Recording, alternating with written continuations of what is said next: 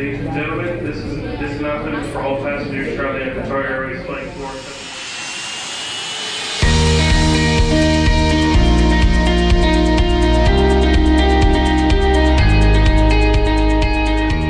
Welcome to the Hold Room with ACC, a quick update on all things relating to airport development as well as the Airport Consultants Council.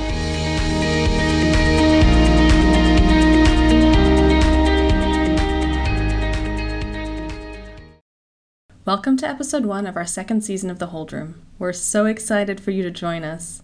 This season's focus is on the changing demographics in the United States and their impact on travel, technology, and what the future may look like. The season's interviewers Max Vale, Kisa Hanlon, Carrie Wojcik, Anita Cobb, Neil Chatwood, and Laura Canham will now say a few words about themselves.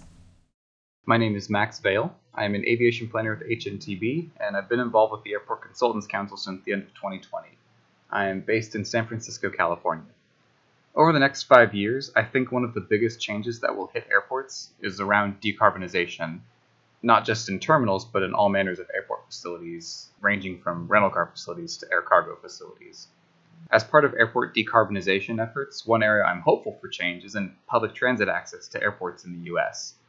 Airports have kind of grown up in the same era as the private automobile, so much of airport planning with respect to airport access revolves around automobile access. I'm hopeful that the push for decarbonization and increased sustainability will help break this paradigm airports will need to consider changes at the operational level as well as at the federal policy and regulatory level to help allow for and fund transit connections into airports. I'm excited to be part of this crew back for season two. Hi, this is Kisa Hanlon, and I work at Swanson Rink. I started the company in 2008 in marketing, and I have now worked at the company for 14 years, and I'm now the director of business development for our aviation and data center groups in the next five years, I see sustainability continuing to trend upwards with more and more airports focusing on being as green as possible. I also see an improvement in passenger flow at the airports with a continual push towards biometric technology, hopefully resulting in a more expedited passenger experience. Hi, I'm Carrie Wojcik. I am a national account rep at Inpro Corporation. I have had five plus years in the building industry. At Inpro, I really focus on the aviation market, and I got involved with ACC to learn more about market trends. I think the biggest challenge I see for airports moving forward in the next five years is designing facilities to meet the needs of changing passengers, demographics, whether it be language barriers or even providing the necessary resources for the labor at the airport, people who work at the actual facility. My name is Anita Cobb, and I am Mead and Hunt's market leader for aviation equity strategies. And for the last four years, I've been working as an airport planner focusing on sustainability, equity, and environmental justice. I recently came into my new role because of a lot of great work that's going on in the industry, focusing on taking care of people and putting them first when it comes to planning, engineering, and design. I'm very passionate about keeping people in the middle of our technical work and identifying ways for us to continually push our society to identify and remove barriers to get to a respectable quality of life for all. In the next five years, I see the aviation industry finding ways to measure equity and the associated impacts. Right now, as we focus on human centered building uh, design concepts, I believe that we will find that technologies and consortium style learning, in addition to resource sharing, will provide a safer, healthier, and more resilient aviation industry. I'm Neil Braun Chatwood. I'm a digital signage specialist and I've been a member of the ACC for five years. And this is my second year of involvement with the new Passenger Experience Committee. I spend my days focused on improving passenger experience through visual communications. That could be displays within the airport or airline's control, landside, airside, and operational.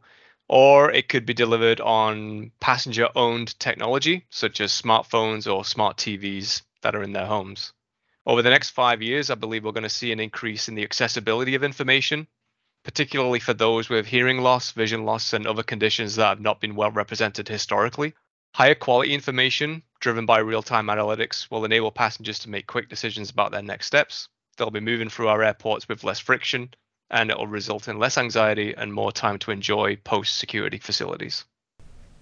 Hi, I'm Laura Canham, Senior Airport Planner and Project Manager at McFarland Johnson. I'm excited for this new season of The Hold Room and believe that the next five years will be pivotal at the new frontier of aviation we're at.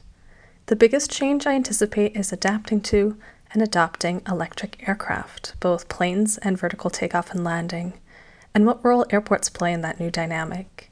The passenger experience may be completely different when you fly directly from your last flight to the beach, the conference center, or closer to your final destination. Thank you all for joining us on this journey. Thank you to our producers Max Vale, Carrie Wojcik, Paula Wynn, and Laura Canham. Our introductions by Paula Wynn, the Airport's Consultant Council, the Passenger Experience Subcommittee to the Terminals and Facilities Committee, everyone behind the scenes, and all of you, our listeners.